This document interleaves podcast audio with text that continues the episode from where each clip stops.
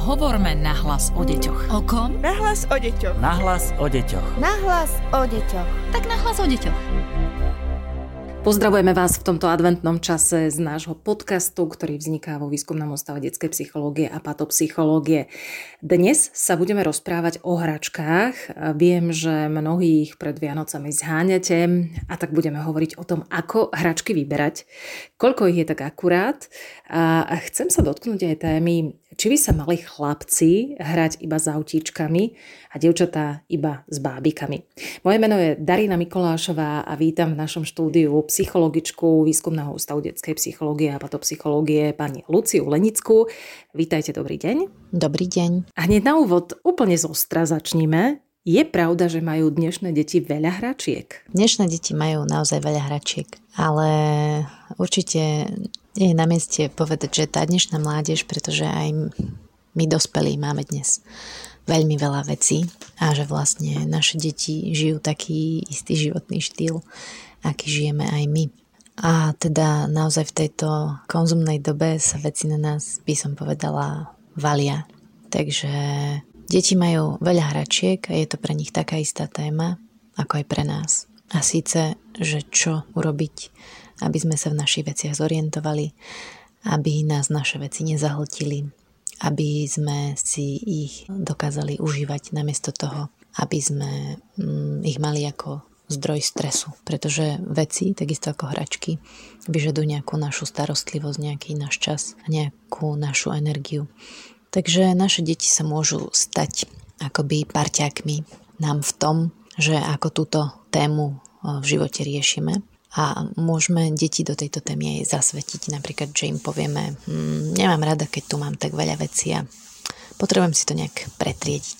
Ty to poznáš? Máš aj ty takýto problém? Alebo všimla som si, že vždy, keď hľadáme nejakú hračku, zaberie nám to hrozne veľa času. Čo s tým budeme robiť? V tomto predvianočnom čase vyberáme hračky. Povedzte nám, koľko hračiek je tak akurát? No, toto je naozaj otázka, nad ktorou a ja veľa premýšľam, pretože ja som skôr taký minimalista a mm, v domácnosti by som mala rada skôr menej veci a moje deti teda majú dosť veľa hračiek. Ale jedna taká vec v tejto úvahe mi pomohla. Možno poznáte Marie Kondo, ktorá má takú metódu KonMari, čo je vlastne metóda upratovania alebo organizovania si vecí. Jedna z vecí, ktorá ma zaujala, v tomto, že ona hovorí, že ponechaj doma si máme veci, ktoré nám robí radosť alebo ku ktorým máme nejaký vzťah. A toto je aj pre mňa taká odpoveď na otázku, že či teda mať doma veľa hračiek alebo málo hračiek, lebo naozaj sú dnes také akoby odporúčania, že teda tie deti by mali mať menej hračiek, aby ich to nejak nezahlcovalo. A na druhú stranu aj táto Marie Kondo, keď chodí po domácnosti a pomáha ľuďom si organizovať veci, tak hovorí, že niektorí ľudia naozaj majú doma veľa vecí, ale oni naozaj majú k ním vzťah a chcú sa o ne starať. A vtedy to je niečo iné, ako keď k tým veciam nemáte vzťah a iba vás zaťažujú. Takže naozaj niekto zbiera sklenené vázy a robí mu to veľkú životnú radosť a je to tak v poriadku. A keď som sa aj bavila s jednou mojou kolegyňou, ona hovorila, že odložila deťom polovicu hračiek a oni si to ani nevšimli. To je pre mňa signál, že nemali s tými hračkami vzťah. Ja som raz deťom upratovala boxík a dovolila som si im vyhodiť jeden malý papierik. A na druhý deň deti teda hľadali, hľadali papierik a hovorili mi, mama, túto taký papierik sme mali, ktorý používame na toto a na toto v tejto hre a nevieme ho nájsť. A ja som vtedy videla, že teda k tomu papieriku naozaj mali vzťah a že to bolo niečo, čo využívali v tej fantazijnej hre a že teda v tomto prípade to nebolo úplne najlepšie tú vec vyhodiť. A vieme, pani Lenická, povedať podľa čoho vyberať vhodné hračky? Začneme asi od bábetka. Dnešná situácia naozaj na trhu alebo na internetových stránkach alebo všade, kde sa dá niečo nakúpiť, je taká, že, že naozaj rodičom je vhodne poradené, aj podľa veku je to vytriedené, aj podľa všetkého možného, že komu čo nakúpiť, že to v súčasnosti nie je nejaká veda vedieť vybrať pre dieťa vhodnú hračku hm, podľa toho, aký má vek alebo aké má záľuby. Čo sú pre mňa také dôležité veci na uvedomenie si, jednak, že tie elektronické a zvukové alebo také rozprávajúce hračky, ktoré pre deti sú naozaj veľkým lákadlom, v istú dobu sa tak aj predpokladalo, že tie rozprávajúce hračky alebo tie zvukové alebo takú alebo angličtinu vám to tam hovorí, že to vlastne rozvíja dieťa v istom zmysle. Či už v tom jazyku alebo celkovo ten mozog. Ale ukazuje sa, že, že najviac deti rozvíjajú prirodzené zvuky a to keď na nich hovorí živý človek. Čiže dať dieťaťu do ruky nejakú elektronickú hračku, pri ktorej naozaj obsadí, mm, nemusí nutne znamenať, že ho ideálne rozvíjame, pretože to keby sa plázilo, by mu s rozvojom toho mozgu pomohlo viac. Druhá taká dôležitá vec je, že pre deti najlepšie hračky sú úplne obyčajné veci, ktoré my dospelí používame. A to ste si určite všetci všimli, že môžete malému plaziacemu sa bábetku kúpiť čokoľvek, ale nakoniec aj tak skončí s káblom alebo s nejakou tlačítkovou vecou, ako je mikrovlnka. Že toho baví naozaj najviac. A teda deti naozaj aj vďaka hre sa zapájajú do tohto sveta stavajú sa sociálnymi bytostiami. Oni aj chcú sa hrať s vecami, ktoré vidia, že aj my používame. Takže naozaj by som tak povzbudila rodičov, aby sa nebáli a úplne obyčajné veci dávali deťom do rúk, ako sú hrnce, strúhadla, kladiva. Samozrejme s ohľadom na bezpečnosť. Ale myslím si, že my dospelí sme trošku vystrašenejší, ako by sme naozaj s tými vecami mohli byť. Čo je mm, také dôležité doma naozaj mať zastúpené vo väčšej miere, je taký tvorivý materiál alebo stavebnice. Teda hračky, z ktorých sa dá niečo vytvoriť. To naozaj podporuje kreativitu dieťaťa naozaj rozvíja ten mozog. A dieťa môže byť aktívnym činiteľom v tej hre a nie iba nejaký pasívny divák alebo prijímateľ. Takže toto je také naozaj dôležité. A potom samozrejme záujem dieťaťa že ja ako rodič si môžem mysleť, že teda dobre by bolo, aby dieťa sa naučilo rôzne druhy zvierat, tak mu kúpujem zbierku zvieratiek, ale dieťa v skutočnosti má záujem naučiť sa, neviem, značky autíčiek. Tak naozaj nepresadzovať to svoje, ale nechať deti, nech majú to, čo ich baví. To, čo je o hre, podľa mňa také menej známe a je to pri výbere tých hračiek dôležité, je, že že vlastne na čo deti potrebujú tú fantazijnú hru. Lebo jedna vec je teda tá tvorivá hra alebo takéto, tá relaxačná hra, že ja neviem, že sa člapkám vo vodičke. Ale potom tie deti, najmä predškolského veku a raného školského, oni potrebujú tú fantazijnú hru. To znamená, dieťa má kufrik lekársky a hrá sa na lekárku. Alebo dieťa má dinosaurov a hrá sa mm, na to, že jeden dinosaurus e, napadol druhého dinosaura a zvádzajú tam nejaké boje. A to je naozaj veľmi dôležité, že deti majú priestor na túto fantazijnú hru, pretože tá im pomáha aj v takom sociálnom rozvoji, kde vlastne rôzne tie sociálne situácie si môžu prehrávať a zároveň aj v emocionálnom aj, a aj takom osobnostnom. Rôzne tie také aj vývinové úlohy si deti v tej fantázii môžu prehrať. Napríklad odputávanie sa od mami, alebo hľadanie si kamarátov, alebo čokoľvek, čo ich cez deň postretne. A naozaj sa vysporiadavajú aj s rôznymi stresovými situáciami, ako napríklad návšteva lekára. Že ono je to dobré to aj tak cieľene využívať, že keď idete napríklad lekárovi, a dieťa sa bojí, tak mu môžete ponúknuť, že keď chceš, môžeme si to vyskúšať, ako to u lekárky bude vyzerať. A môžete vy ošetriť dieťa, ale oni väčšinou chcú ošetriť vás. A to je vlastne aj ten spôsob, akým oni v tej situácii, ktorú u tej doktorky nemajú pod kontrolou, zrazu môžu mať pod kontrolou a to im zníži vlastne aj tú úzkosť. Potrebujú napríklad aj nástročné hračky? Možno ste sa stretli s tým, ako niekto, nejaký dospelý človek hovorí už takému tínedžerovi, že ty už si veľký na to, aby si sa hral. A toto je, by som povedala, škoda. Že naozaj aj, kým tie deti naozaj majú chuť sa hrať, treba im dať na to priestor. A ukazuje sa, že naozaj v tom období teenage hra je stále dôležitá.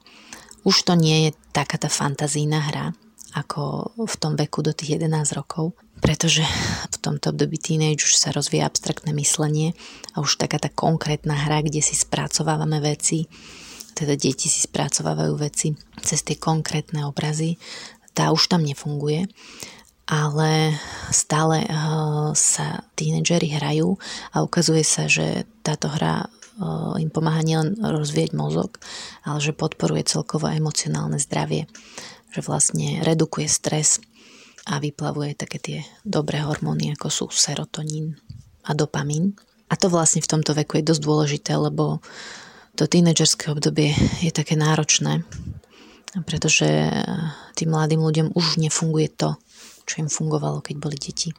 A ešte im nefunguje to, čo nám funguje ako dospelým.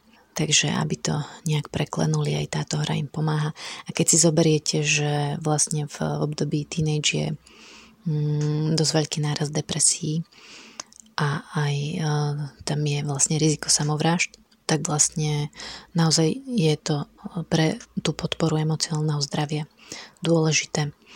Hra takisto ako aj v tom mladšom veku dáva priestor na rozvoj kreativity, na hľadanie riešení problémov, na riešenie konfliktov. Vlastne tí tínedžeri mm, sa venujú takým hrám, ako sú napríklad stavanie bunkrov, čo sa týka takých tých outdoorových, geocaching, mm, hľadanie pokladu, schovávačku. Čo sa týka takých indorových, tak um, to môžu byť tiež stavebnice ešte, potom karty, stolové hry.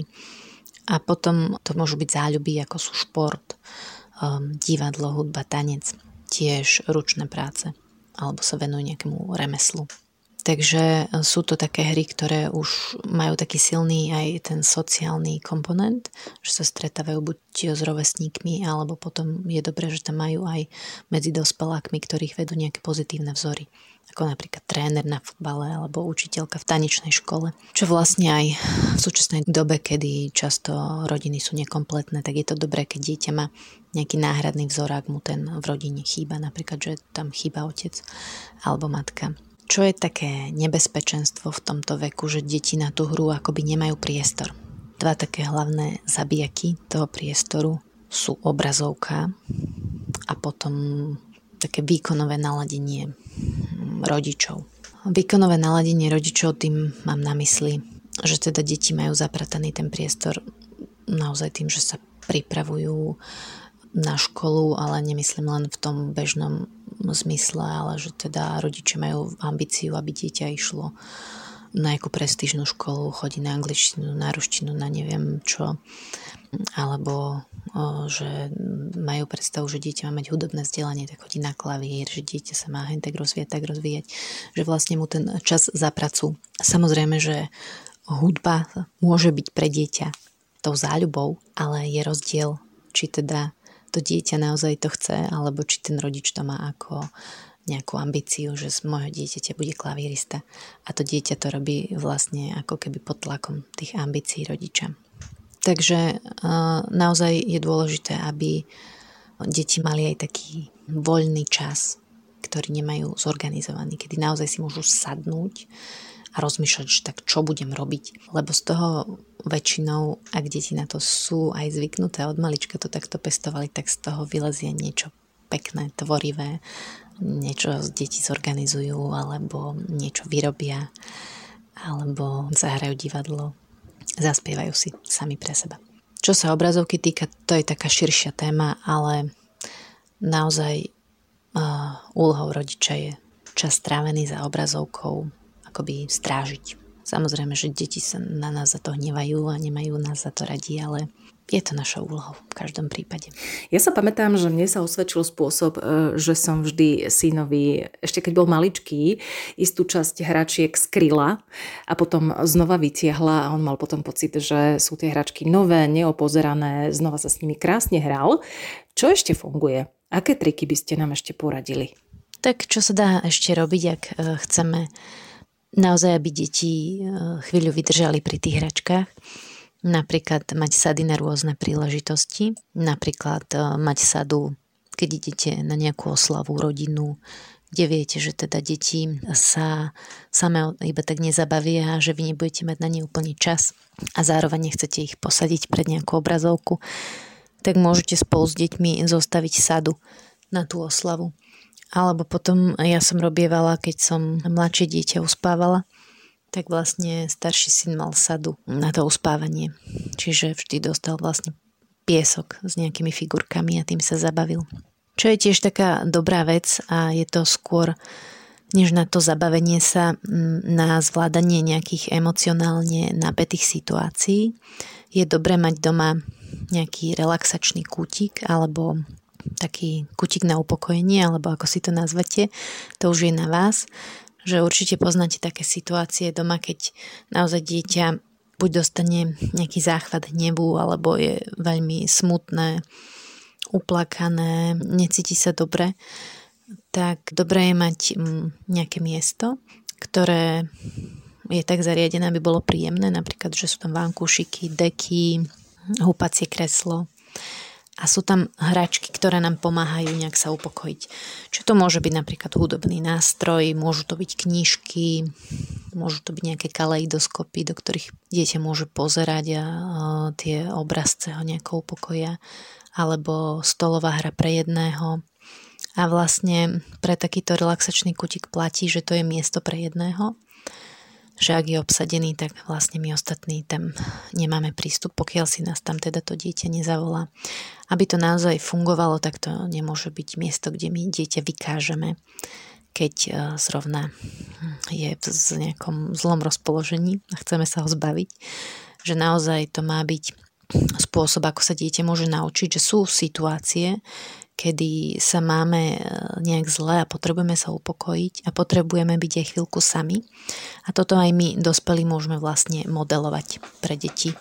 Že naozaj, keď sme v situácii, keď nás niečo veľmi rozčúlilo alebo sa nám niečo stalo také a nechceme vlastne ten hnev prenášať na ostatných, tak povieme, vieš čo, teraz som sa hrozne nahnevala a potrebujem sa ísť chvíľku upokojiť a až potom chcem tú situáciu riešiť, takže idem si sadnúť do nášho relaxačného kutika. A môžete si tam chvíľu stlačiť plastelínu alebo si niečo vymodelovať alebo si zapískate na pišťalku a keď sa upokojíte, tak sa vrátite do tej situácie. A takto sa to deti môžu vlastne naučiť spolu s vami. Ešte možno taký dobrý tip môže byť vlastne hracie kutiky po celom dome alebo byte, že napríklad v každej miestnosti máte niečo pre dieťa. Keď naozaj vy si tam potrebujete ísť niečo robiť, tak aby aj dieťa sa tam mohlo pri vás zabaviť. Ako napríklad ja mám doma v pracovni také miesto pre deti, že ak aj chcú byť so mnou v pracovni, ale ja vlastne potrebujem pracovať, tak oni tam majú svoj priestor, kde sa za ten čas môžu hrať. Viem, že mnoho rodičov priam trpne, ak ich dieťa povie, že chce ísť do hračkárstva. V lockdowne to bolo jednoduché, sme sa vyhovorili na to, že hračkárstvo je zatvorené, ale opäť sa obchody otvorili. Buď to dieťa v hračkárstve vzdoruje, že chce nejakú hračku, alebo nevie, kedy odísť. Čo nám poradíte pred návštevou hračkárstva? No, tak ja som v tomto dosť radikálna. Ja by som povedala, že do istého veku deti vôbec neťaha do hračkárstva, pretože z toho nič dobré vzísť nemôže.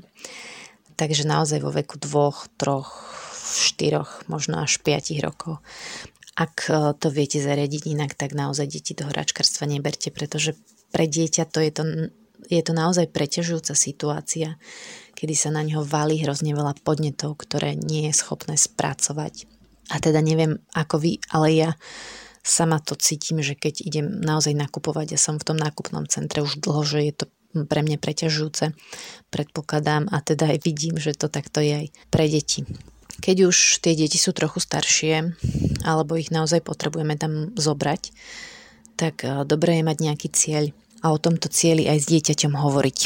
To znamená, ak vidíte do hračkárstva, pretože chcete kúpiť hračku k narodeninám pre sesternicu vášho dieťaťa, tak mu to povedzte, že toto je našim cieľom a dobre je ten výber alebo to nejak obmedziť, aby sme nemuseli naozaj chodiť cez celé hračkárstvo, že už doma si povieme, že chceme jej kúpiť, čo ja viem, eh, nejakú hračku na kúpanie, pretože ona sa rada kúpe.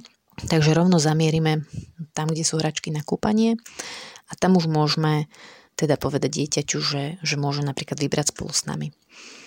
Čiže týmto vlastne tak trochu aj učíme deti, ako nakupovať Eh, že vlastne ideme im vzorom, že naozaj dobre je mať cieľ, dobre je mať napríklad zoznam a nekupovať iné veci, ako sme si vlastne stanovili.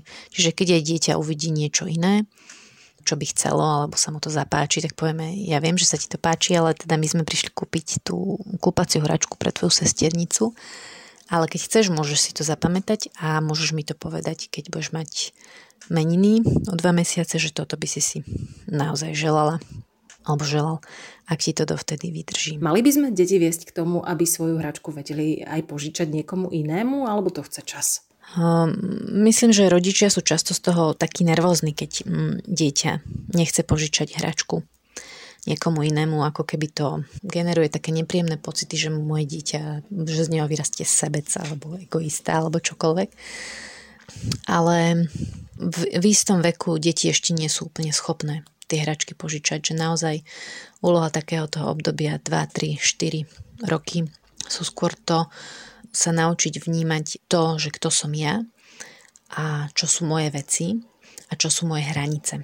Takže v situáciách, kedy dieťa nechce požičať hračku, pre mňa to, čo je dôležité, je naučiť dieťa, že jeho hranice rešpektujeme a že toto je to, ako aj chceme vzťahy žiť, že hranice iných ľudí sa rešpektujú. To znamená, ak ja niečo vlastním, je to môj majetok, ja sa o tom rozhodujem a takisto je to aj s dieťaťom. Ak niečo vlastní, je to jeho majetok, je to jeho hračka, dieťa sa o tom rozhoduje. A takéto tlačenie, presviečanie, citové vydieranie, ktoré zvykneme na deti vyťahovať. Akože no ale veď nebuď taký, pozri sa, to je ešte maličký chlapček a on bude smutný, on bude plakať. Vlastne takto učíme deti skôr tomu, že tvoje hranice nerešpektujem a použijem všetky prostriedky na to, aby som ťa donutil urobiť to, čo ja chcem. Toto teda ja nechcem svoje deti učiť a naozaj ten krok, kedy to dieťa sa naučí požičať hračku, je až ten druhý krok potom, čo si uvedomí, že táto vec je môj, jeho a že s ňou môže narábať. Keď už príde tá chvíľa, kedy už naozaj vidíme, že tie deti sú aj také ochotnejšie tie hračky požičiavať, alebo už na tým aj rozmýšľajú, alebo už sa to stáva takou témou viac, tak samozrejme, že dá sa ich tom podporiť. Môžeme to robiť napríklad tiež tým, že im ideme príkladom. Hej, že je dobré, aby aj veci, ktoré máme doma, a my rodičia často tak spadneme do toho, že niečo je síce moje, ale ako keby to nevyjadrujem a v tej rodine sa to tak stane, že je to akože náš všetkých. Že je lepšie, keď naozaj to, čo je moje, považujem za svoje a aj to tak deťom hovorím.